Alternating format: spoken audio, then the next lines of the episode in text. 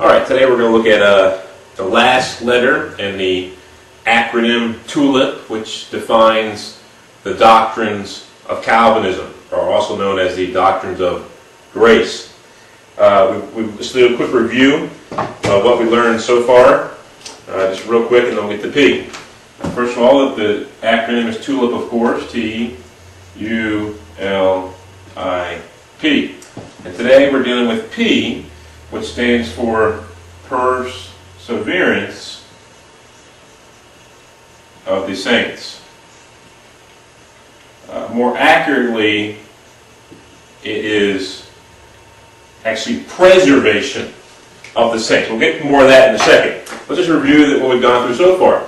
Uh, we looked at T, and what T basically says, uh, or means total depravity is what it stands for, or really uh, more naturally, uh, in a better understanding, means total inability. Uh, because every person who's a Christian believes that sinners are totally depraved. The question is when they became that and, and how they became that. Uh, but uh, total, this T uh, stands for total inability, which basically means that sinners have no ability to have faith in Jesus, no ability to repent of their sins. And very uh, closely tied to T is the idea of original sin. Because of Adam and Eve's sin, that uh, each person from there on out is born a sinner. Um, and we discussed that a lot in, in total depravity video. Um, and that uh, going along with original sin, Calvinism teaches that Adam's sin is imputed to, to his whole posterity, uh, and they're guilty of Adam's sin. And consistent Calvinism teaches that uh, babies go to hell for Adam's sin, because in order to be elect, you have to repent and trust, and babies have no ability to repent and trust, therefore they must go to hell. Uh, so people are born sinners. Uh, people sin because they're sinners. They're not sinners because they sin. That's what Calvinism teaches. And sin is basically some stuff, some sinful, they don't like to call it that, but some kind of sinful nature inside of you, because the Bible does not teach about uh, that makes you commit these sins, or is the causation that makes you commit these sins. What we learned is that uh, sin is a moral, free will action. It's a willful transgression of God's law. Whether there's an age of accountability or, or an age of knowledge or understanding, at this point in time, that's when people become sinners when they choose to, against the knowledge, the understanding that they have, they become accountable to God. But if someone's not to that age yet, they're not held accountable uh, for things they do. Uh, for example, a five-year-old uh, committed a sin like lying, they wouldn't be held accountable for like I would or, or someone else who's to the state of accountability would. Uh, so they're not considered sinners in God's eyes. Uh, we're born with the flesh. Now this flesh gives natural desires uh, that would, uh, you know, we can gratify naturally, like uh, you have the desire to drink, desire to eat. At some point in time, we have a desire for sexual relations. And all these natural desires that come from the flesh can be fulfilled lawfully or unlawfully. And uh, the unlawful fulfillment of the flesh is a sin. So the flesh can tempt us to do things unlawfully simply because the temptation is there and we have the desire from the flesh to fulfill this desire and we can fulfill it unlawfully. Uh, but this flesh can tempt us to sin, but in itself is not sin. The temptation is not sin. Jesus himself is tempted in all points as we are, yet was without sin. Uh, we're only accountable to God for our own sins, not for anybody else's sins. Uh, God commands all men everywhere to repent and trust because He gives you the ability to repent and trust. God has given every man the gift of free will. And free will is simply the power to choose between right and wrong. Not the power to do whatever you want to do. It's the power to choose between right and wrong. Temptation presents itself. You can fulfill it. Uh, you can give in temptation, or you can decide not to give in temptation. That's simply what free will teaches. Next letter is U, which stands for unconditional election. It basically, uh, you know, uh, teaches that God picks and chooses who will be saved. Uh, some people are predestined from before the world began to go to hell, and some are predestined to go to heaven. Uh, if you're predestined to go to hell, no matter doesn't matter how hard you try or how much you would want to be saved, even the Calvinists say that he would never want to be saved, you're going to hell. And if you're predestined to heaven, it doesn't matter how wicked you live, uh, at some point in time, God will force himself upon you. He'll drag you to salvation, as they say from John 6, as they say, and he'll convert you. And, and basically, he says that God plays favorites. He picks certain people. In fact, he picks very few people to go to heaven, and the rest he damns to hell. Uh, even though he, there is creation, and uh, supposedly he loves the whole world, he damns them to hell, and, uh, and arbitrarily. But we learn that is that God wants all to be saved. He allows them to choose for themselves if they'll be saved or not. Of course, now God draws them, according to John 12, 32, he draws all men unto himself. Uh, he, he presents the grace of God to them, but they resist it. They resist the grace of God. But he allows them to choose for themselves. Uh, God predestines a certain type of person, not a group or a people, not individuals. Uh, so God predestines a certain kind of person or a certain group of people, but He's not predestined uh, individuals for heaven or hell. Uh, God does not play favorites. When people play favorites, God calls it a sin. We also looked at certain words like chosen and, and foreknowledge, and we looked at what these means. Uh, we at, saw the word chosen doesn't always mean picked. Uh, it can also mean precious to God. Uh, in fact, most times when that word is translated as, as uh, chosen in the Bible, it's translated as precious. If you look at Septuagint, the Greek version of the Old Testament, you'll see that for yourself. And this word is translated as chosen, New Testament, oftentimes is, is translated as a precious jewel or something that's precious to God. Doesn't mean picked, like he picked them out. Um, foreknowledge doesn't always mean known from all eternity. Uh, it could just mean I knew earlier today. I, I foreknew the event. Uh, and then we looked at L. L stands for limited atonement. And, and simply put, what, what, it teaches is that uh, Christ did not die for everyone. Christ only died for the people God has picked to be saved. Um, and they deal with the idea here, and the reason they believe in this is the idea of double jeopardy. If God died, if Christ died literally for the exact uh, payment, exact punishment that we sinners deserve, and he took the punishment for all sinners, then sinners cannot be punished for their sins, that leads to universalism. So therefore, that because of their view of the atonement, they have to have a limited atonement. Uh, they, they look at this idea of Jesus paying your fine and what that means. If he took your exact punishment, and looked at the idea of him dying for the many and not for the all. Um, but uh, we learned that Jesus did die for all. Uh, he died for the all, but it's the many who will be saved, the many who will choose to repent and trust in Him. He fulfilled the law. Jesus did not take our exact punishment, because our exact punishment as sinners is hell forever. And Jesus didn't go to hell forever. Uh, we looked at it, we, we saw that, uh, that if He did take our exact punishment, He would go to a million, let's just say there's a million people who get saved. He'd go to a million hells forever. Uh, the atonement of Jesus is a substitute for sinners going to hell. A substitute. Uh, Jesus, uh, not an exact substitute, uh, but it's, it's, a, um, it's a sufficient substitute for sinners going to hell. And, and, and, we have to, as sinners, we have to either trust in the substitute or we get what we deserve, which is hell forever. Uh, Jesus died to reconcile us to God the Father, to reconcile us into a right relationship with Him. Uh, we can be one together. We're, we're separated uh, not by God's wrath and indignation, we're separated because we're sinners. And uh, we need to turn from our sin and trust in the sacrifice of Christ, and we can be reconciled to God based on Christ's atonement. God, Jesus did not die to satisfy God's wrath or his God's personal wrath or his personal justice. Uh, God is able and willing to forgive and pardon the sinner. He doesn't have to pour out his wrath on someone or something. That's just ridiculous. But God is, is uh, willing and able to forgive and pardon the sinner if the right conditions are met. And the conditions that need met are the uh, blood atonement of a sinless man, as well as repentance and faith of the sinner. So God did his part. He, he provided the blood atonement of a perfect sinless person, uh, which only he could do that, because everyone has chosen to sin and go their own way. Um, but we need to meet our part, which is faith and repentance, and, and then, of course, persevering to the end. And if those conditions are met, God can pardon and forgive a person. We looked at I, uh, finally, before our, what I read today, is irresistible grace.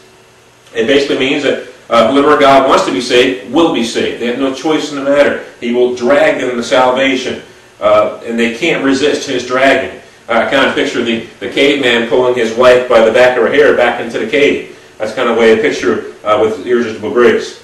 Um, so he drags them to salvation against their will because they're sinners, and uh, to that point they have no desire to serve God, so he drags them against their will to salvation. People have no free will. If God has chosen you, He will drag you and you will respond. Uh, since sinners are dead, and because dead means no free will, according to the Calvinists, uh, and you have no ability to repent and trust, God grants these people, the elect, this uh, repentance and gives them faith as a gift. Uh, man is totally passive when it comes to salvation in this view. It's just monergism. Uh, but I believe the Bible is synergism. The Holy Spirit attempting to draw all men, uh, that the Holy Spirit is making the world of sin, righteousness, and judgment, that all good things are a gift from God, including free will.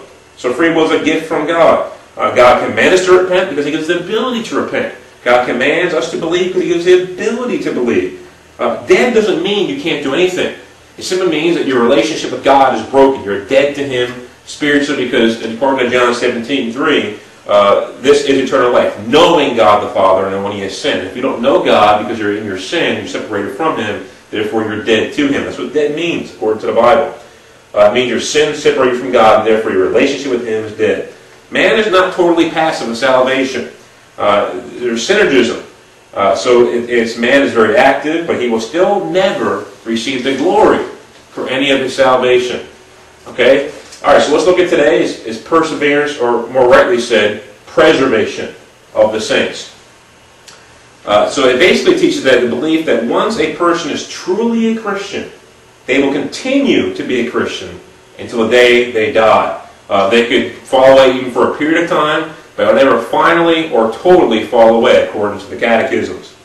Uh, so since they have no ability to choose God, because uh, they're born sinners, they have to sin according to their sinful nature, God chooses them. He uh, sends His Son to die only for them. He draws only them. Of course, the natural conclusion is they must persevere to the end. Now, if all the first four are right, but P is wrong, uh, then God is, is, is not powerful enough to keep them. You know, God picked them, but He can't keep them. So it's a natural conclusion when you, when you look at TULIP, but it's still not biblical. And I think really this is the one I held on to the longest when it came to this TULIP. It's really the one I believed, according to the Calvinistic point of view, is P. Uh, but I held on to this the longest, but it's actually, in my point of view, uh, has the most scripture against it when it comes to these uh, five letters. Um, so the other four points are right. It must, the fifth point must be right.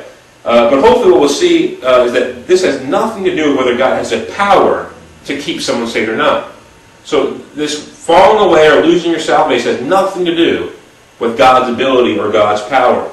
Uh, and if someone departs from the faith, or is cut off, or if they fall away, they didn't lose their salvation. Now that's typically what, what's called is losing your salvation. Uh, but really to be more biblical, it should be called departing from the faith, being cut off, or falling away. And we'll see that today when we look at the scriptures. The term lose your salvation is kind of a derogatory way of saying it. I mean, it's not like, it, you know, you lose your salvation like your keys fall out of your pocket. Well, I lost my keys. Where did my keys go? No, it's, it's this person willfully, deliberately rejects the grace of God. They don't continue in their salvation. Uh, so when someone loses their salvation, they lose it willfully. So biblical terms are, are departing from the faith, being cut off, and falling away. But, but just for this video's sake, because people are used to saying losing your salvation, I'm going to use that term uh, for this for today. So let's look at some verses that are supposedly for it. Now let's look at um, Philippians chapter 1 and verse 6. this is one of the, in my mind, one of the favorite verses they like to use. Uh, it's the one I hear the most common. Uh, but people need to really study and we'll see what it's saying here. Philippians chapter 1 and verse 6. This is Paul writing to the church of Philippi. And I'll just start in verse 3.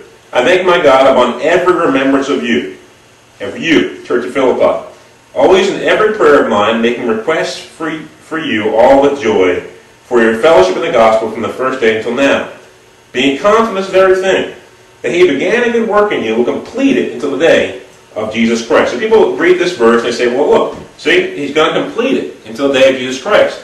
But let's, you know, let's do this in context here. First of all, this is written to the church of Philippi. It's not written to all Christians everywhere universally. And he says, being confident of this very thing, that he who began a good work in you will complete it until the day of Jesus Christ. So, and, and first of all, he's not saying, I know for sure. He's saying, I'm confident. Uh, he doesn't say, he doesn't say, I guaranteed that it'll happen. Paul is just simply confident because he knows them. He knows they're like.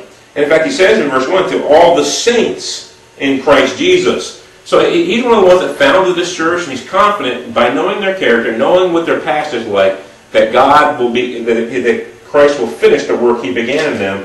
Of course, because they're submitting to him, uh, they're living for him. And that's why he says in, in, in chapter 2 and verse 12, Therefore, my beloved, as you have always obeyed, not as in my presence only, but now much more in my absence, work out your own salvation with fear and trembling. For it's God who works in you, both to will to do for his good pleasure. So you work out your salvation with fear and trembling. Uh, so God's ability is not in question here. God definitely has the ability to keep someone saved. The question is that does that person have free will or not? Well, if you believe in the first four letters of tulip, obviously they don't have free will. But I believe the Bible teaches they do have free will, uh, so therefore they can depart from from the uh, from salvation. Uh, and hopefully by today you'll see that they can lose their salvation. So there are a couple other verses that basically are saying the same thing. Hebrews 7 uh, in verse 25 says, uh, Therefore he is also able to save to the uttermost those who come to God through him, since he always lives to make intercession for them. So God is able. We, we have no doubt about that. There's no argument there from people who believe what I believe whether God is able to keep someone saved or not. The question is, will that person depart from the faith or not? And then uh, Jude and verse 24. Now to him who is able to keep you from stumbling and present you faultless before the presence of his glory with exceeding joy. Uh, so God is able, there's no doubt about that. All right, let's look at uh, another verse, Romans chapter 8 and verse 1. Now, uh, if you have, like an NIV, is going to cut out the second part of this verse here, unfortunately, but I think it's very important. Let's look at Romans chapter 8. I'm reading from the New King James, verse 1. It says, There is therefore now no condemnation to those who are in Christ Jesus. So that they use this verse to look, if you're in Christ Jesus, there's no condemnation for you. But even if we were to stop there like the NIV does, you have to be in Christ Jesus. The question is, once you get in Christ Jesus, do you automatically remain in Christ Jesus no matter what you do? That's the question. So even if we stop there like the NIV does, that's the question. But I, I want to read on here it really clarifies this. Says, uh, uh, let me just read from the beginning again. There is therefore now no condemnation to those who are in Christ Jesus, who do not walk according to the flesh, but according to the Spirit. So if you consider yourself a Christian, whether you've had a true experience of faith in the past or not, or being born again in the past, uh, if you're walking in the flesh, then you have condemnation. Condemnation is only for those who are walking according to the Spirit. That's what the Scripture says here. So, uh, if you're walking according to the flesh, you are condemning yourself. And if you read the rest of Romans 8 and you read Romans 6, uh, you'll see all about living a holy life and what is expected of you if you call yourself a Christian. Now, also this idea of this word sealed. This is one of the words that really uh, kept me believing in this probably the longest. When I really looked into it, I saw what it really is saying here. There's, I think, three verses we're going to look at here when it comes to this uh, sealed idea.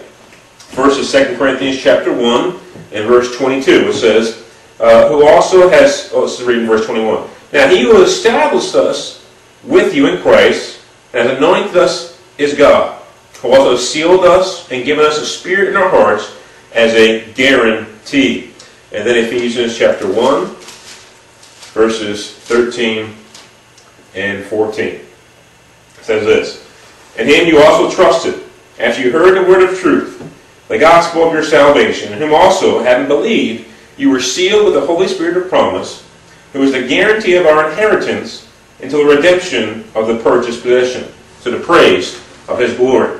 And then Ephesians chapter 4 and verse 30. And do not grieve the Holy Spirit of God, by whom you are sealed for the day of redemption. Okay, so this word sealed, first of all, doesn't mean something that can't be broken. It's kind of like a seal for a letter or, or, or seal that uh, is a mark of uh, ownership. Uh, but that is, it's not like a seal that can't be broken, like you can't rip it apart. It's not what it means here. Um, and let's just look at Ephesians 1, 13 and 14 here. I think it really clarifies it uh, in whom you also trusted after you heard the word of truth, the gospel of your salvation, and whom also, having believed, you were sealed with the Holy Spirit of promise. So every person who becomes a Christian gets the Holy Spirit inside of them. Now that explains in verse 14 what the Holy Spirit is, who is a guarantee of our inheritance. Okay, the word guarantee there simply means a deposit or a uh, or a sure guarantee. For example, if I, if I were to go out and buy a car, let's just say, for example, the car costs ten thousand dollars. And I put $1,000 down on that car, and I, I this contract to, to pay payments over four or five years. And uh, you know, my, I signed a contract, so I'm going to make these payments every month, a certain amount each month. And at the end, I actually own the car. Until then, it's owned by the finance company. And uh, if I if I uh, go back on my promise, don't make payments for three or four months, they're going to repossess my car because I stopped on on, on the the uh, contract I signed. So the Holy Spirit is a posit of what is to come. Uh, so it's a deposit inside of us of glorification, which is to come. And uh, but it doesn't guarantee glorification in the end. Okay, so it's a sure down posit uh, is all it means.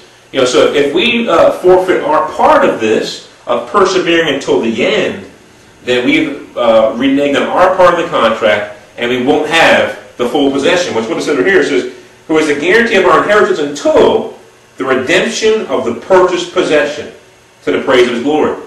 So the redemption of the purchased possession hasn't happened yet. The person has received the Holy Spirit, but they haven't had the redemption of the purchased possession yet. So we haven't fully been saved yet. That's final salvation. I talked about that in one of my other videos called Initial, initial Salvation, Final Salvation, and Probation. Uh, and then you can look in Ephesians 4.30. It says right here, it says, Do not grieve the Holy Spirit of God, by whom you are sealed for the day of redemption. And they goes on to say some things that you can do to grieve the Holy Spirit away. Let, let all bitterness, wrath, anger, clamor, and evil speaking be put away from you with all malice. And be kind to one another, tender-hearted, forgiving one another, even as God in Christ forgave you. So you can you can be a person who will grieve the Holy Spirit, who's been put inside of you as a seal, as a mark of ownership, as a sure down deposit. You can grieve him away, and then you won't be redeemed uh, as a purchased possession in the end and be glorified in glorification. Okay, so this is reversible. This seal is reversible, um, and this guarantee is not a guarantee. I guarantee you that you're going to go to heaven. It's not what it means there. And the NASB actually translates the, uh, the guarantee as pledge, as a pledge. Okay, a down payment or a pledge on glorification, the final salvation, as Ephesians 1.14 says. Uh, so that is the hope we have in Christ Jesus. And, and, and a hope, according to the Bible, is the finest thing we have not yet received. We have not yet, uh, has not yet been fulfilled. Uh, if you look at Romans chapter 8, verses 23 and 25, you can see the definition, uh, or you can see hope defined in the Bible. Romans 8, verse 23 to 25 says this, Not only that, but we also have the first fruits of the Spirit. There you go, the deposit of the Spirit. Even we ourselves, groan within ourselves, eagerly waiting for the adoption. Because it hasn't happened yet. The redemption of our body. But we are saved in this hope. But hope that is seen is not hope. For why does one still hope for what he sees? But if we hope for what we do not see, we eagerly wait for it with perseverance. With perseverance. Uh, so if someone departs from the faith, they haven't persevered to the end, they've lost the hope they have in Jesus Christ, and they've lost the hope of redemption or adoption in the end. Uh, and then you got John chapter 6 and verse 37. There's another uh, proof text used for uh, perseverance of the saints. Uh, chapter 6 and verse 37 through 40. All that the Father gives me will come to me. And the one who comes to me I will by no means cast out. For I've come down from heaven not to do my own will, but the will of him who sent me. This is the will of the Father who sent me, that all he has given me I should lose nothing, but I should raise him up at the last day. And this is the will of him who sent me, that everyone who sees the Son and believes in him may have everlasting life, and I will raise him up at the last day. Uh, the word cast here, uh, when it says uh, by no means cast him out in verse 37, is a Greek word ekbalo. It means to literally force out or throw out. And of course, God's will is that all who come to Christ, or have ever come to Christ to be saved, that they endure to the end. That's God's will. Because God wants everyone to be saved. So of course, He never wants anyone to depart from the faith. That's not His will. And that, as we've already seen many times in this whole series of Tulip, God wills all to be saved. So it doesn't mean that it's going to happen, though. Uh, just because God, it's God's will for something to happen doesn't mean it's going to happen. I mean, God, God never wanted sin. Uh, God wants everyone to live uh, holy and perfect.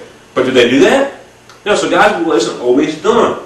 Uh, so the fact of the matter here, this doesn't teach that someone, once someone is saved, they're going to stay saved. Okay? In verse 37, that issue is dealt with in, in the U. I'm not going to get into that any further. Uh, and then there's this idea of uh, 2 Corinthians 13.5. And, uh, you know, this is quoted a lot in uh, these circles, uh, especially those who call themselves Calvinists who believe in holiness. I say holiness because they don't really mean what holiness is. They, they mean that you sin every day, but you're still holy. This makes no sense to me. Uh, but 2 Corinthians 13, 5, it says, Examine yourselves as to whether you're in the faith. Test yourselves. Do you not know yourself that Jesus Christ is in you, unless indeed you are disqualified? Uh, so this idea uh, this common idea presented by those who are Calvinists and preach a form of holiness. Uh, that is that if you are practicing sin or involved in some kind of gross sin, whatever those mean. I mean, practice sin, what does it mean? Does it mean you sin once a day, once a week, once a month? What does it mean? Does it mean five times a day? Uh, you know, I heard a guy say on a radio show, I can't go four minutes without sinning. You know, maybe he was exaggerating, but this is ridiculous. That's not holiness. Now, obviously, without holiness, no one will see the Lord. So, this idea of practicing sin, or, or if you're involved in some kind of gross sin, you know, I guess they kind of rate sins. Like maybe a lie is not as big a sin, or selfishness is as big a sin as, as adultery, or, or fornication, or pornography. But if you're involved in some kind of gross sin, or, or you're practicing sin, you were never saved in the first place. They need to examine yourself to see if you were ever born again. In other words, they don't believe someone can backslide. The problem with this is that people who truly have been saved in the past, even in a miraculous way, start to question whether their past experience was really from God or not. I know someone uh, from a college campus who he, he was, I guess he had some kind of sin in his life, but he, he's been a Christian for a while. He was an open air preacher, and he was very zealous for the Lord. He thought he was living a holy life, and knew uh, his, his faith, was involved in apologetics. And uh, these Calvinists he was hanging out with uh, told him that he's either never saved or he's a, or he's basically a reprobate. And uh, that's it blows my mind. And what this guy's doing is he's he's challenging whether if I'm not saved right now because of what these guys are saying, uh, then and, and I was never saved, then what is salvation?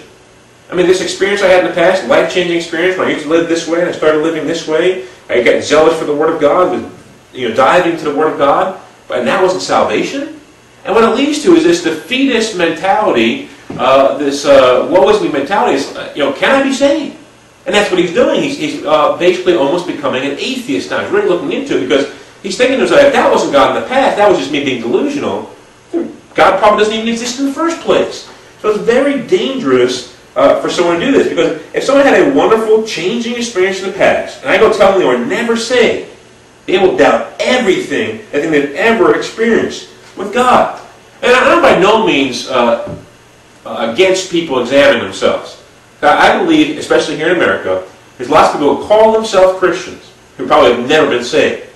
But uh, you can't go around telling them emphatically, if they're in sin right now, that they were never saved. But that's what Calvinism does. That's what perseverance of the saints does. Uh, so, but I, I, believe that someone can think they're saved and they never were saved. And I believe someone can have been saved in the past and could have back. So it's both and, not either or. It's a both and situation. Okay? Someone can draw back from God's salvation. Someone can go back to their sins, as we will see in this message. Uh, this idea of Jesus forgiving you of past, present, and future sins. Uh, so this is a totally unbiblical uh, doctrine and leads to a license of sin.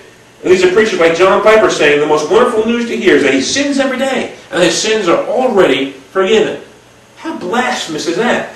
That's using uh, the grace of God to license to sin. Uh, some people may may believe this doctrine verbally, but they don't really practically uh, practice it either. So there's people who are just uh, you know mistaken in their theology. Uh, these same people will confess. These people who believe that they're forgiven of their past, present, and future sins, they'll confess their sins to God as if their sins uh, weren't already forgiven. Well, if your sins are already forgiven, why are you confessing them to Him? You know, I'll ask a Calvinist, you know, have you repented of your sins since becoming a Christian? Yeah, I have. Well, uh, why would you do that? If you, if, if, why do you need to repent? If they're already forgiven, why do you need to repent of them? They're already under the blood. Christ saved you of past, present, and future sins. Uh, but the Bible does say, however, that one is forgiven of their past sins through, uh, through the blood of Jesus. You can find that in 2 Peter 1 9. I'm not going to read that um, but you can't be forgiven of present rebellion. Because to be forgiven of sins, you must repent of your sins. And if you're currently in sin, presently, you haven't repented of it. Or, or if you're planning to sin in the future, or you, there's a sin in the future you haven't committed, you can't be forgiven of that yet because you haven't repented of that. Uh, the only forgiven sin is repented of sin. Unrepentant sin is unforgiven sin. Let's look at some passages now. Those are some of the ones that are for it. Let's, let's look at some ones now that are, are clearly against it. Let's go to the Old Testament first, Ezekiel 33. And we'll look at verses uh, 12 through 20. All right. Uh, sorry, verse 11. This is uh, God speaking. Say to them, As I live, says the Lord God, I have no pleasure in the death of the wicked. But the wicked turn from his way and live. Turn from your evil ways, for why should you die, O house of Israel? Therefore you, O son of man, say to the children of your people, The righteousness of the righteous, man will not deliver him in a day of his transgression. As for the wickedness of the wicked, he shall not fall because of it, in a day that he turns from his wickedness, nor shall the righteous be able to, to live because of his righteousness in the day he sins. When I say to the righteous that he shall surely live, but he trusts in his own righteousness and commits iniquity, none of his righteous works shall be remembered. Because of the iniquity he has committed, he shall die. Again, when I say to the wicked, he shall surely die, and if he turns from his sin and does what is lawful and right, the wicked restores the pledge, gives back what he has stolen, and walks in the statutes of, his, of life without committing iniquity, he shall surely live. He shall not die. None of the sins he has committed shall be remembered against him. He's pardoned them. He has done what is lawful and right, and surely live. And the children of your people say, The way of the Lord is not fair. But it is their way which is not fair. When the righteous man turns from his righteousness and commits iniquity, he shall die because of it. But when the wicked turns from his wickedness and does what is lawful and right, he shall live because of it. And you say, The way of the Lord is not fair. O house of Israel, I will do every one of you according to his own ways. So we have this saying in Israel that if a righteous man uh, commits sin, oh, well, I guess he shouldn't he shouldn't be uh, you know condemned for his sin. And in the same well, if you condemn a righteous man who's had all these righteous deeds in the past, lived righteously, and then he sins, you you condemn him for his sin. That's that's not fair, God. That's what I hear these people saying who believe in not only perseverance of the saints, believe in once saved, always saved. Different form of uh, eternal security. Uh, not much different, but it is a little bit different. Uh, so, and, and, so he's dealing with it. He said, and the one who is living in sin, if he turns from it and starts living right, I'll forgive him of all his past sins. I'll pardon him of it. I won't, I won't hold it against him any longer. That's what it says. So, for those who say it's not fair for God, you know, if I just commit one sin to, uh, to send me to hell for it after I become a Christian. Well, go read the scriptures. That's what the scriptures say. Uh, so we need to just we need to uh, believe what the Bible says, not believe what our, our feelings say, our experience says. Believe what the Bible says. Uh, so it's, it's, just really clear. I don't have to get any clearer than that. I think I got Romans chapter. Uh, let's look at John 15 actually first. John 15. It's talking about the vine and the branches. Jesus says, "I am the true vine. My Father is the vine dresser. Every branch in me does not bear fruit, He takes away, and every branch that bears fruit, He prunes, that it may bear more fruit." You are already clean because of the word which I have spoken to you. Abide in me, and I in you, as the branch cannot bear fruit of itself, unless it abides in the vine. Neither can you unless you abide in me. I am the vine, you are the branches. He who abides in me, and I in him, bears much fruit. For without me, you can do nothing. Anyone does not abide in me, he does not abide in me, or remain in me. So the word abide means, the Greek word meno, means remain. So every time I've read the word abide so far, you can switch it for the word remain. If anyone does not remain in me, he is cast out as a branch and is withered. And they gather them and they throw them into the fire and they are burned. So you have these branches which are remaining in him. And as they're remaining in him, they're bearing much fruit. So apart from him, they can't bear any good fruit. But the fact that he's saying, if you remain in me, that means there's a chance you don't have to remain in You're being broken off. And the Bible does say, if you do not remain in me, you're cast out as a branch and you're withered, and they gather those branches together and they throw them into the fire to be burned. If, if I have a tree outside, it's an apple tree, and this one has this one big branch that's taking up a lot of the energy of the tree, and has no fruit on it, I'm going to break it off and burn it. That's what God does for those who do not produce fruit. Because uh, it shows that they're not abiding or remaining in the vine. So if you remain in the vine, guess what? You're going to bear much fruit. Uh, so again, John 15, a very clear passage teaches that someone can be broken off or cut off and not remain in the vine after they've been a part of it. If you haven't been a part of it, you can't be broken off from it. If you weren't in it in the first place, you can't stop remaining in it. So it's just very common sense when it comes to this passage. All right, let's look at Romans chapter 11. Romans 11, and we'll start in verse 19. And I'm not going to read the whole, you know, this, I could go back to the verse 1 to give you the context here, but the context is basically a Jew and Gentile situation here. Uh, the, the Jews were, were not trusting the Messiah. Most of them weren't anyway. The, the actual uh, uh, Jews who were from Abraham's, physical Jews. Okay? Of course, we know Romans 2 says that, that not all Israel is Israel, but it's not of circumcision of the flesh, but circumcision of the heart, who are the true Israel. So he's talking to the, the physical Israel now, and he's saying uh, in verse 19, this is a supposed Gentile conversation here. You will say then, the, the Gentiles will say then, branches were broken off, the Jews, that I might be grafted in to the vine. Well said. Because of unbelief, the Jews, who did not believe, they were broken off, and you stand by faith.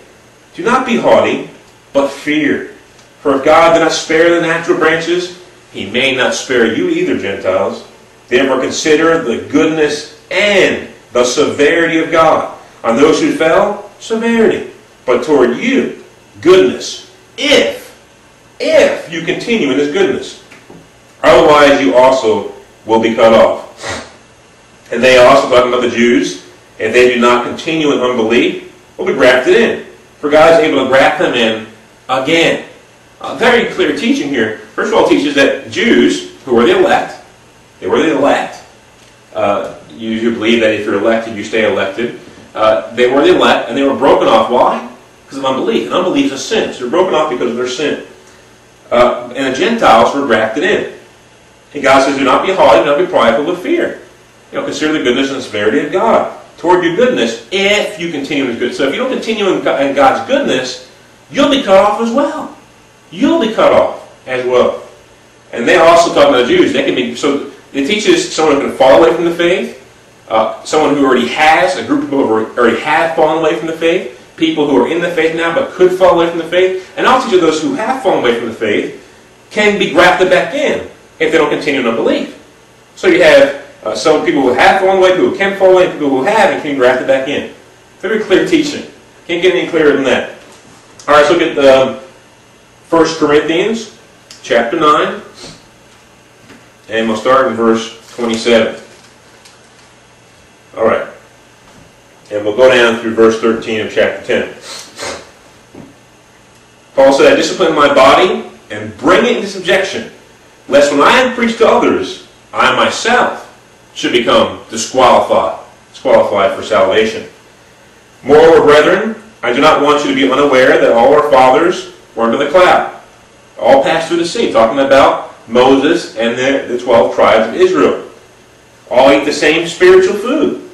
All drank the same spiritual drink. They drank of that spiritual rock that followed them. That rock was Christ. But most of them, the people who were in the desert 40 years, God was not well pleased. For their bodies were scattered in the wilderness. Now these things became our examples, to the intent that we should not lust after evil things as they also lusted after evil things. And do not become idolaters some of them were. As it is written, people sat down to eat, drink, and drink, and rode with the play. Nor let us commit sexual morality as some of them did. And in one day 23,000 fell. Nor let us tempt Christ, as some of them also tempted, and were destroyed by serpents. Nor complain, some of them also complained, and were destroyed by the destroyer. Now all these things happened to them as examples and they are written for our admonition, upon whom the ends of the ages have come. Therefore, let him who thinks he stands take heed lest he fall. You think you stand? You better take heed lest you fall. You better take heed lest you fall. And then Paul gives an exhortation. No temptation is overtaking you except what is common to man. But God is faithful, who will not allow you to be tempted beyond what you're able to bear. Well, the temptation will also make the way of escape that you may be able to bear it. So he's clearly teaching here, just uh, like we'll see in Hebrews here in a second, that the example in the Old Testament was for our example, and that we shouldn't follow their example. We should follow Christ, and we shouldn't give in to temptation. We take heed lest we fall. We're going to look at uh, Hebrews chapter 3, starting in verse 17 uh, verse 7. Hebrews 3 and verse 7. It says this Uh, it's very similar to 1 Corinthians we just read in chapter 10. Therefore, as the Holy Spirit says, Today, if you will hear his voice, do not harden your hearts as in the rebellion. The day of trial in the wilderness, where your fathers tested me, they tried me, and saw my works forty years. Therefore, I was angry with that generation and said, They always go astray in their heart, and they have not known my ways. So I swore in my wrath, they shall not enter my rest. Beware, brethren, lest there be in any of you an evil heart of unbelief in departing from the living God. Beware, brethren, lest there be in any of you an evil heart of unbelief in departing from the living God. But exhort one another daily, while it is called today, lest any of you be hardened through the deceitfulness of sin. Beware, brothers, Christians, lest any be hardened through the deceitfulness of sin. For we have become partakers of Christ if we have become partakers of Christ if we hold the beginning of our confidence steadfast to the end. While it is said, Today, if you will hear his voice, do not harden your hearts as in the rebellion. For who having heard rebelled? Indeed, was it not all who came out of Egypt led by Moses? Now with whom was he angry for forty years? Was it not with those who sinned, whose corpses fell in the wilderness? And to whom did he swear that they would not enter his rest? But to those who did not obey. Ah, oh, if they didn't obey, they sinned. So we see that they could not enter in because of unbelief. Therefore, since a promise remains of entering his rest, let us fear, lest any of you seem to have come short of it. So, in, of course, in, in Old Testament, they're talking about entering into the promised land. Now, our promised land is heaven. That's persevering to the end. Uh, so beware lest any of you seem to have come short of it. And then down in verse 11, says, Let us therefore be diligent to enter that rest, lest anyone fall according to the same example of disobedience. The same example of disobedience. So these are, these are five uh, clear passages, not just a verse here and there, clear passages that clearly teach conditional security, first of all, that someone can fall away from the faith, and then after they fall away from faith, they can be grafted back in if they don't continue in their sins.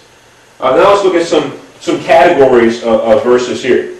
Uh, we're going to look at verses that talk about the if, uh, fall short, endure, and continue passages. Let's look at Matthew chapter 16. Matthew chapter 6, actually, I'm sorry. Matthew 6 and verse 14 and 15. It says, For if you forgive men their trespasses, your heavenly Father will also forgive you. But if you do not forgive men their trespasses, neither will your Father forgive you trespasses. So if you have a professing Christian, unforgiveness in your heart towards anyone, according to this scripture, you have, don't have the forgiveness of God. God only forgives those who forgive others. Uh, Matthew chapter 10 and verse 22. It says, And you'll be hated by all for my name's sake, but he who endures to the end will be saved.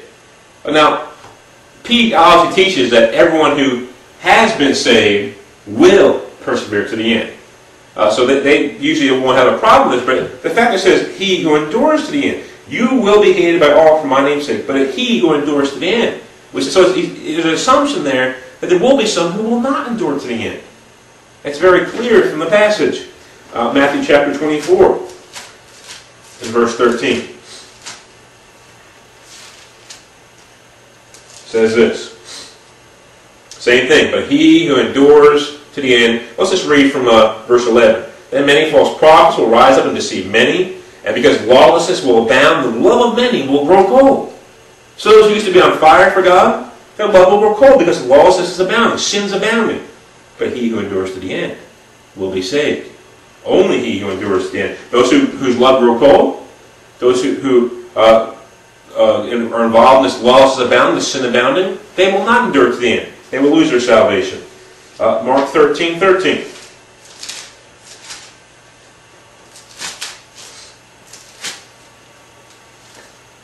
So the same thing of, the other one says, uh, and, and, you will be hated by all for my name's sake, but he who endures the end will be saved. Uh, let's look at uh, Acts chapter or 1 Corinthians 15, verses 1 and 2.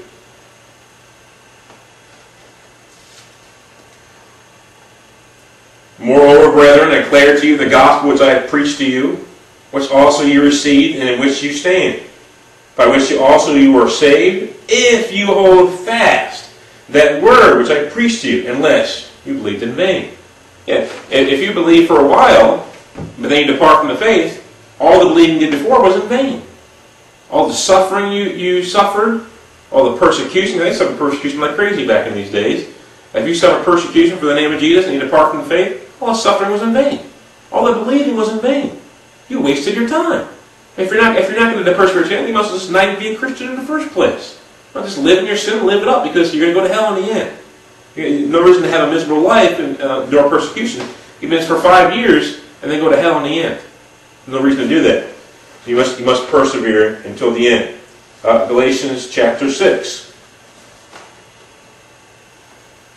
In verses 7 through 9. Do not be deceived. God is not mocked. For whatever a man sows, that he will also reap. For he who sows to his flesh will of the flesh reap corruption or destruction. But he who sows to the Spirit will the Spirit reap everlasting life. So you have uh, everlasting life and destruction. I was talking about heaven and hell there. Persevering to the end, not persevering to the end. Whatever you sow into your life. And let us not grow weary while doing good. For in due season we shall reap if, if we do not lose heart. If we do not lose heart. We shall reap eternal life.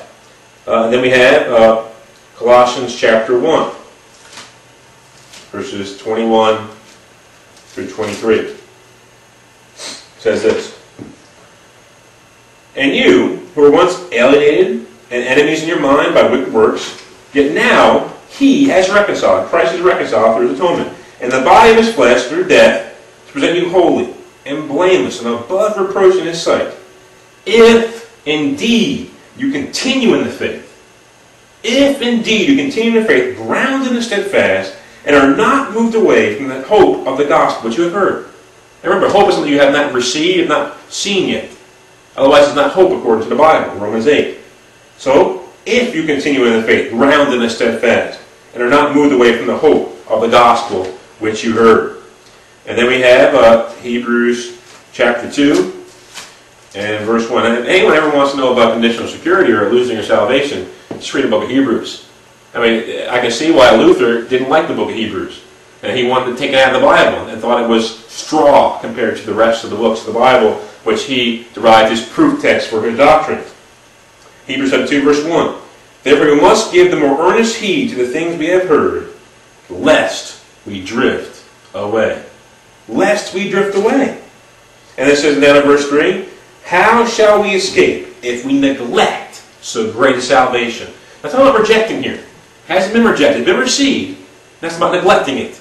Not working out your salvation with fear and trembling, as Philippians says. So if you neglect salvation, how will you escape? The answer is you will not escape. If you sow to please the flesh, you reap destruction. If you sow to please the Spirit, you reap eternal life. For the Bible teaches. And then we have uh, Hebrews chapter 3 and verse 6. Uh, let's start in verse 5. Moses indeed was faithful to all his, his house as a servant, for a testimony of those things which, which would be spoken of afterward. But Christ is a son over his own house, whose house we are. If, so we're the house of Christ, the body of Christ, the church of Christ. If we hold fast the confidence and the rejoicing of the hope firm until the end. Anytime you see the word if in the Bible, it means you can go either way. If. If this or that. It can go either way. That's what it's saying here. If there's no possibility of departing from the faith, they wouldn't say it. Say you are going to persevere in. You are going to uh, rejoice. You are going to hold fast to confidence. You already are a believer. So, but if says that, that they will, that there's a possibility of someone falling away. Uh, Hebrews 4 and verse 14. Seeing that then that we have a great high priest who has passed through the heavens, Jesus the Son of God, let us hold fast our confession. Let us hold fast our confession. Uh, and then in Hebrews chapter 6, verse 11 and 12. And we desire that each one of you show the same diligence to a full assurance of hope until the end, that you, that you do not become sluggish, but imitate those who through faith and patience inherit the promises. So you don't actually inherit the fullness of the promises until the end when you persevere to the end. You finished the race, as Paul says, without being disqualified.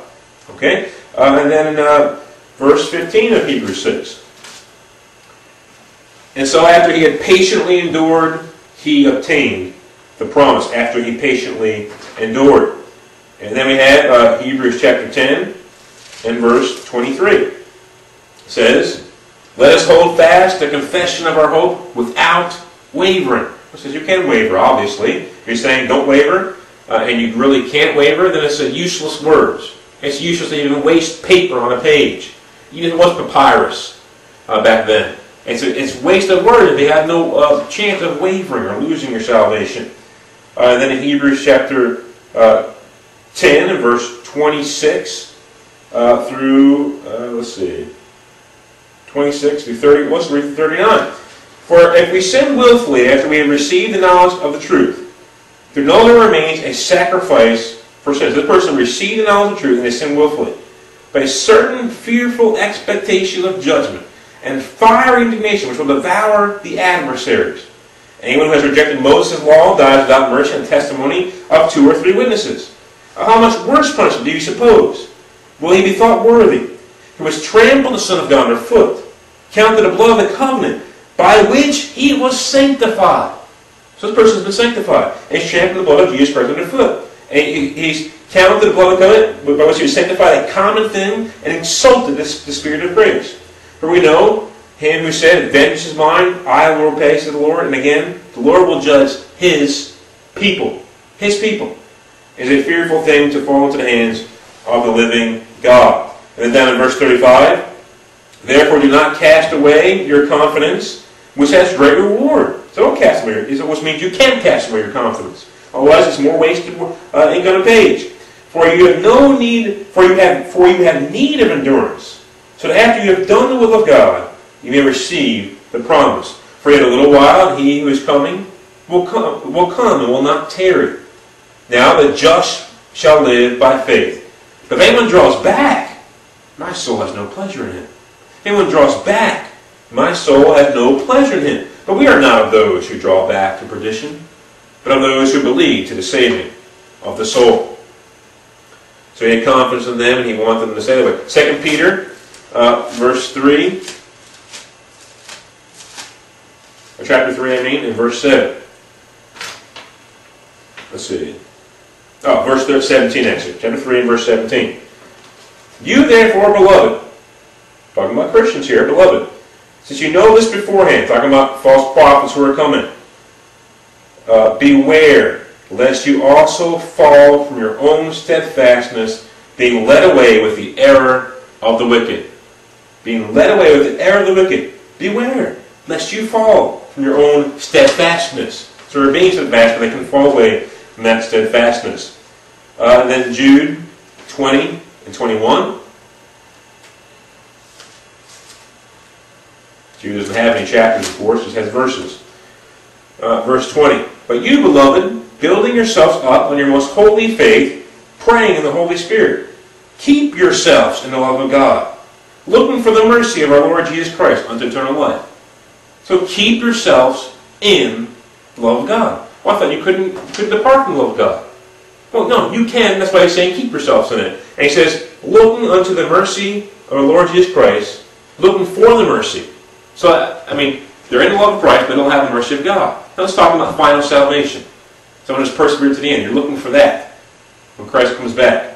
Or when he died the end. You're looking for the mercy of our Jesus Christ unto eternal life. And then I'll see. Uh, Hebrews chapter 12, going back to that real quick, uh, verses 14 and 15. Pursue peace with all people and holiness, without which no one will see the Lord. Looking carefully, lest anyone fall short of the grace of God. Wait a minute now. How can you fall short of the grace of God? Well, it's obvious. By not having a holy life.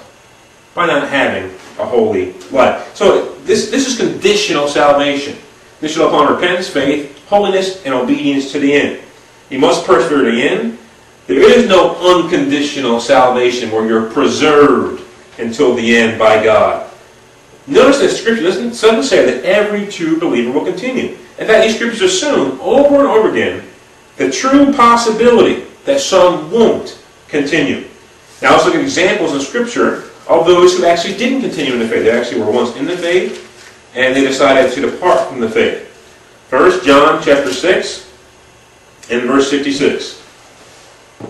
He says, uh, from that time, after Jesus was talking to them, he says, from that time, many of his disciples went back and walked with him no more. Went back and walk with him no more. And in the Bible, disciple and Christian are synonymous. So they were followers of Jesus, and Jesus said in, in uh, Luke 9 23, if you're going to be my disciple, if you're going to come after me, you must deny yourself daily, take up your cross, and follow me. So these disciples were doing that. But they turned back and followed him no more. Uh, and then we look, look at, uh, let's see, Judas Iscariot. Let's look at, uh, see, John chapter 10, I believe. It was Matthew 10.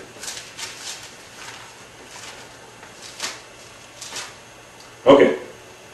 Matthew chapter 10, talking about uh, Jesus setting up the 12. And let's see.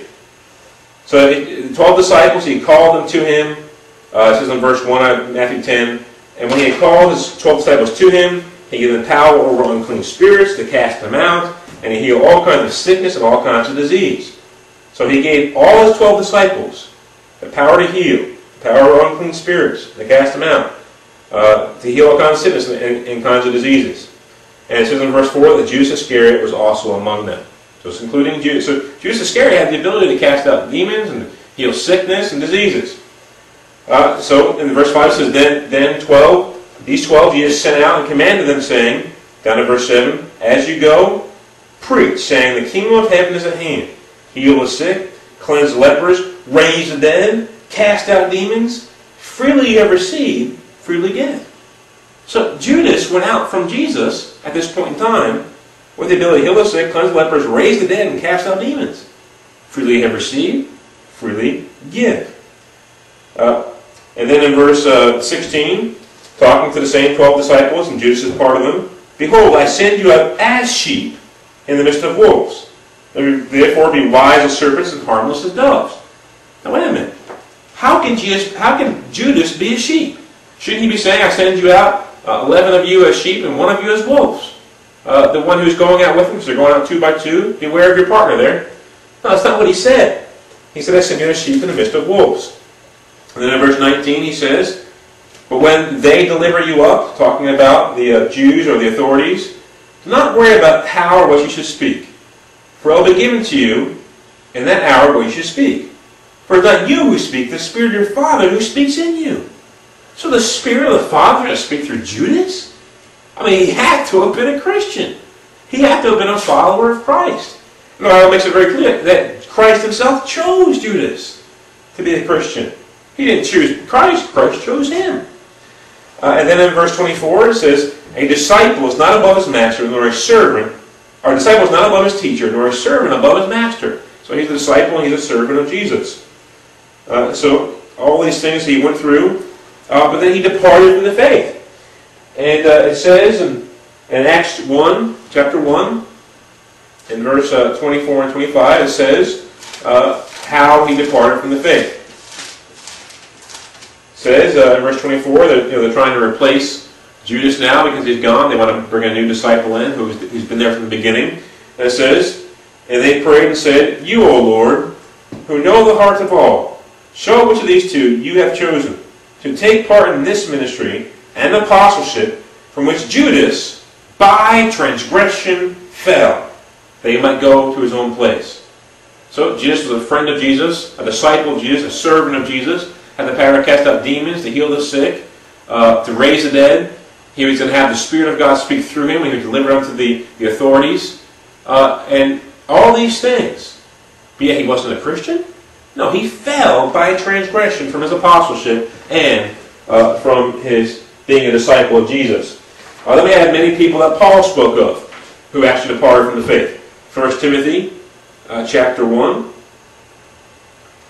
uh, verses 5 and 6. Now, the purpose of the commandment of God is love from a pure heart, from a good conscience, and from sincere faith, from which some, having strayed, have turned aside to idle talk. So there's some people, doesn't get specifics here, who have strayed and turned aside to idle talk. Where have they strayed from? From a pure heart, from a good conscience, and from sincere faith. That's where they've turned from. We have uh, 1 Timothy chapter 1, uh, verses 18 through 20.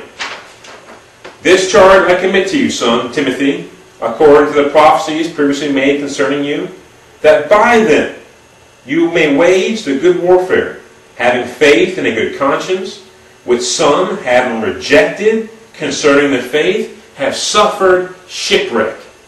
Have suffered shipwreck. And then he gives, gives names, name the names here, of whom are Hymenaeus and Alexander, whom I delivered to Satan, that they may learn not to blaspheme. So he gives specific names here. 1 Timothy uh, chapter 4 verse 16. and Paul tells Timothy, take heed to yourself and to the doctrine, continue in them, which means you possibly could not continue in them. For in doing this, for in continuing in the doctrine that you've been taught, you will save both yourself and those who will hear you. Okay, uh, and then uh, 1 Timothy chapter 5 and verse 15. Actually, let's start in verse 11. Uh, but refuse the younger widows, for they have begun to grow wanton against Christ. They desire to marry. Talking about whether they should stay a widow or they should get married again. Uh, having condemnation because they have cast off their first faith.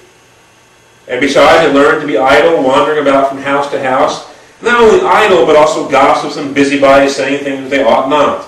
Therefore, I desire that young, younger widows marry, bear children, manage the house, give no opportunity to the adversary to speak reproachfully. For some have already turned aside after Satan. So these younger widows are in the faith and they've turned aside after Satan. They turned aside from the faith. We have in 2 Timothy chapter 4. In verse 9, says Timothy, uh, Be diligent to come to me quickly, for Demas has forsaken me, having loved this present world, and has departed for Thessalonica, Crescens for Galatia, Titus for Dalmatia. So Demas departed from the faith because he loved the present world. The Bible makes it very clear. He loves the world, the love of the Father is not in him.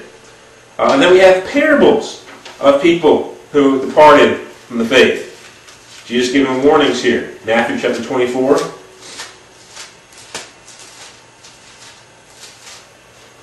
Uh, in verse 48 to 51. Talking about, uh, let's just read verse 45 actually. Who then is a faithful and wise servant, whom his master may rule over his household, to give them food in due season? Blessed is that servant, whom his master, when he comes, will find so doing. Assuredly I say to you, that he will make him rule over all his goods. But if that evil servant says in his heart, My master's delaying is coming, and begins to beat his fellow servants, and to eat and drink with the drunkards, the master of that servant will come in a day when he's not looking for him, an hour that he's not aware of, and will cut him in two, and appoint him his portion with the hypocrites. There shall be weeping and gnashing of teeth. So this guy is actually a servant. He's uh, one of the servants of, of Christ who's coming back and he turns aside to, to uh, beat his fellow servants, to eat and drink with the drunkards and the sinner. Uh, and when Christ comes back, he won't be ready. And he'll uh, be to serve his portion with the hypocrites. Hypocrites are those who are pretenders. Uh, they, they, act, they, like, they think they're Christians, but they actually aren't Christians. There should be weeping and gnashing of teeth. Matthew 25. Just next parable right down. I'll start in verse 2. Uh, that's verse 1. Then the kingdom of heaven shall be likened to ten virgins, who took their lamps and went out to meet the bridegroom. Now five of them were wise, and five were foolish. Uh, this, now, now, once again, the verse first. Now the, the kingdom of heaven, the kingdom of the earth, the kingdom of heaven shall be likened to ten virgins who took their lamps and went out to meet the bridegroom. See, they're all bride of the bridegroom. Now, who's the bride of the bridegroom? It's the church. It's the Christians. Okay? So five of them were wise and five of them were foolish. Those who were foolish took their lamps and took no oil with them. But the wise took oil in their vessels with their lamps. While the bridegroom was delayed, they all slumbered and slept. And at midnight a cry was heard Behold, the bridegroom is coming, go out to meet him. Then all those virgins arose and trimmed their lamps. And the fools said to the wise, Give us some of your oil, for our lamps are going out. But the wise answered, saying, No, lest there should not be enough for us and you. But go rather to those who sell and buy for yourselves. Talking about perseverance here. And while they were they went to buy, the bridegroom came. And those who were ready went in with him to the wedding, and the door was shut. Afterward, the other virgins came also, saying, Lord, Lord, open to us. But he answered and said, Assuredly I say to you, I do not know you.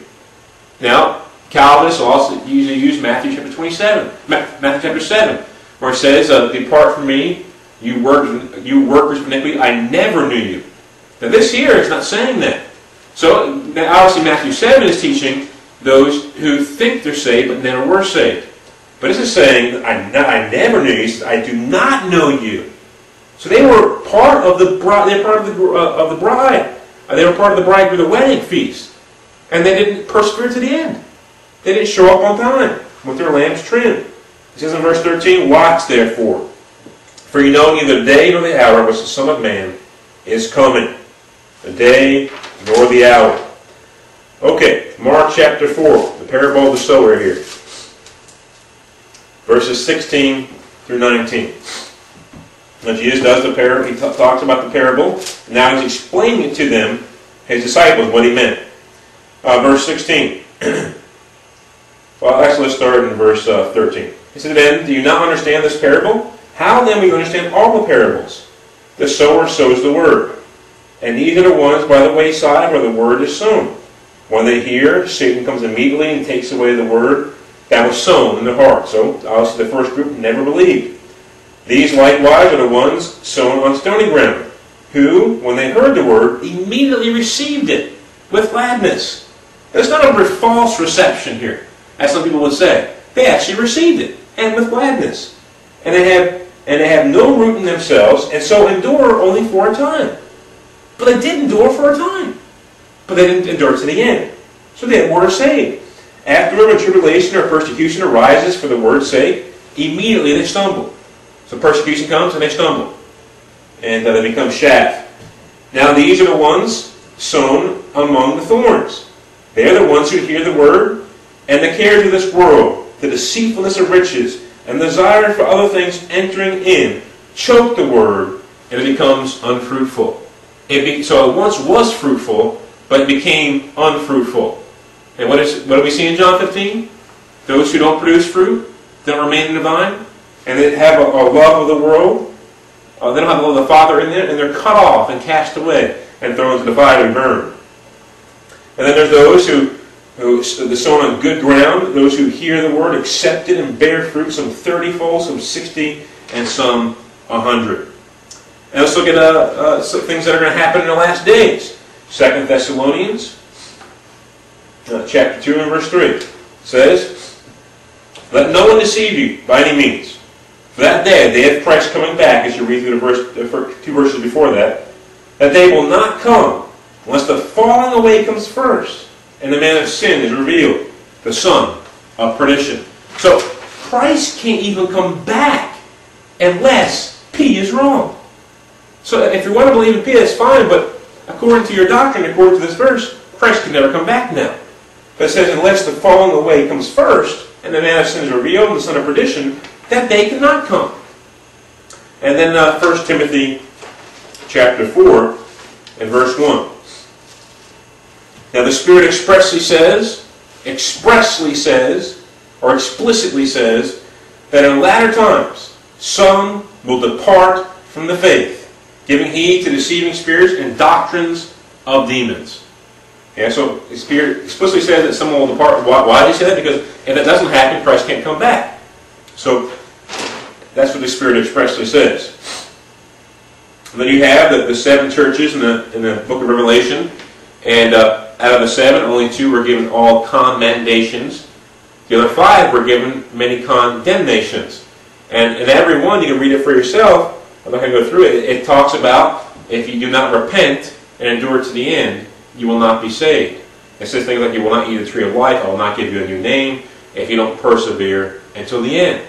So, I mean, and he's talking to churches there. Not to buildings churches like we know we think today here in America, but actually the body of Christ, the true church. Those who, who once were part of it, and they, they were they're living in sin, They need to repent. They want to uh, endure to the end. And then you have uh, so we've talked about um, you know people can lose their salvation, which actually means depart from the faith, fall away, or be cut off according to the Bible. So we see today that perseverance of the saints, uh, saints do have to persevere to the end, and you know, and that's why it's, it's actually better called preservation of the saints because perseverance of the saints uh, gives the impression that the saints are doing the persevering. They actually had some effort involved in the situation. But really what this teaches, if, we're going to be consistent with monergism here instead of synergism, it must be preservation of the saints. God is preserving them. They're not persevering. So, but there's two kinds of people who lose their salvation. There's a reprobate, and there's the backslider. Let's look at these last two verses here, two passages, to, to look at both of those groups. Hebrews 6, verses 4 through 6. This is the reprobate. For it is impossible for those who are once enlightened, and have tasted the heavenly gift, and have become partakers of the Holy Spirit, and have tasted the good word of God and the power of the age to come, if they fall away, to renew them again to repentance, since they crucify again for themselves the Son of God and put him to an open shame. So, there's some people who it's impossible for them to repent. They're called reprobates. And these people who God's given them all the knowledge, all the drawing He's done for them. He's given them all the time in the world for them to, to stop their sinning, and they continue in their sin. Um, he said, well, there's no more hope for them. If I've done everything I can do, they're not re- giving to my drawing and my influence now. Uh, at this highest point, as, as it was describing in Hebrews 6, 4 through 6, if they don't give in at this point, there's no higher point to go to of me influencing them or drawing them, then there's no hope for them. They can't repent. Uh, there's no more hope for them. And then we have James chapter 5 and verse 19 to uh, 19 and 20. Brethren, if anyone among you, anyone among the brethren, wanders from the truth, and someone turns him back to the truth, let him know that he who turns a sinner, oh, he was a brethren, now he's a sinner, from the error of his way, will save a soul from death and cover a multitude of sins. So he's talking to the brethren here. If anyone you, uh, you know wanders from the truth and someone turns them back to the truth, uh, he saves a sinner from the error of his ways and will save a soul from death and cover a multitude of sins. So you have those who are reprobates and those who are backsliders. So hopefully you can see today uh, that perseverance of the saints is dead wrong. We went through some of the proof texts they use, not all of them by any means, but some of the proof texts they use, and, and uh, we looked at some other passages that clearly go against it. What I want you to keep in mind is this. So when interpreting the Bible, you must use sound hermeneutics. And one hermeneutic principle we need to use when interpreting the Bible is clear verses uh, explain or interpret unclear verses. You know, so these other proof texts out there, if they're not as clear as these ones I've, I've shown you today, that talk about someone who can lose their salvation, you must interpret properly by interpreting the unclear verses and add the clear verses. I've given you five very clear passages, and verse, the verse the verse today that clearly shows someone can lose their salvation, and some have in the past, and some will in the future. So, uh, perseverance of the saints, preservation of the saints is wrong. So, conclusions are this: a person can backslide from salvation. A person can ultimately lose their salvation. They can even become reprobates. God is able to keep someone from falling. God always has the power available to keep someone in His grace. The question is, will someone abide in Him until the end, or remain in Him to the end, or will they be cut off by stop produce, by not remaining in Him and not producing fruit? People have a free will given to them by God. The question becomes, will they use their free will rightly? Uh, so hopefully you can see that uh, the tulip is, is dead wrong. It's not biblical. It's not historical. It's not what the Bible teaches. Uh, so really, I, trust, according to 1 John 2.27, that uh, the anointing of the Holy Spirit, if you're a Christian, will guide you into all truth, and that you'll test everything I've said as a Berean against the Word of God, Don't believe what I say. Don't believe what John MacArthur, John Piper, Paul Washer, R.C. Sproul. Don't believe what they say. Don't, don't trust catechisms and synods and statements of faith. You search the Word of God for yourself and see what it says. That's not a prideful thing to reject what these scholars say and, and decide for yourself what the Bible says. Don't to be intimidated by their, their PhDs and their MDs behind their name. You have the anointing of the Holy Spirit if you're a Christian. And you know when to teach you according to 1 John 2.27. But He will guide you into all truth. So I pray that uh, you know you got you'll seek the truth and, and God will reveal it to you. Uh, if you have any questions, you can always email me at, at uh, rev rev underscore kerrigan at yahoo.com or kerrigan at pinpointevangelism.com. Uh, God bless and, and thanks for watching.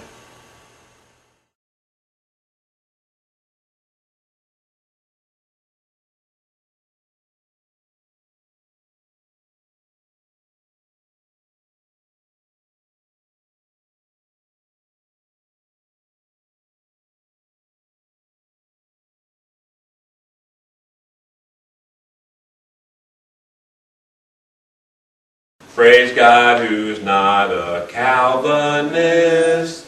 Praise God who placed no favorites.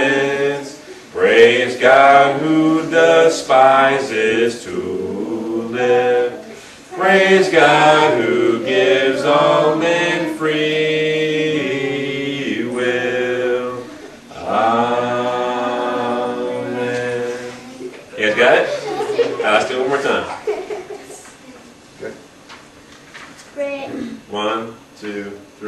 Praise God who's not a Calvinist. Praise God who plays no favorites. Praise God who despises truth.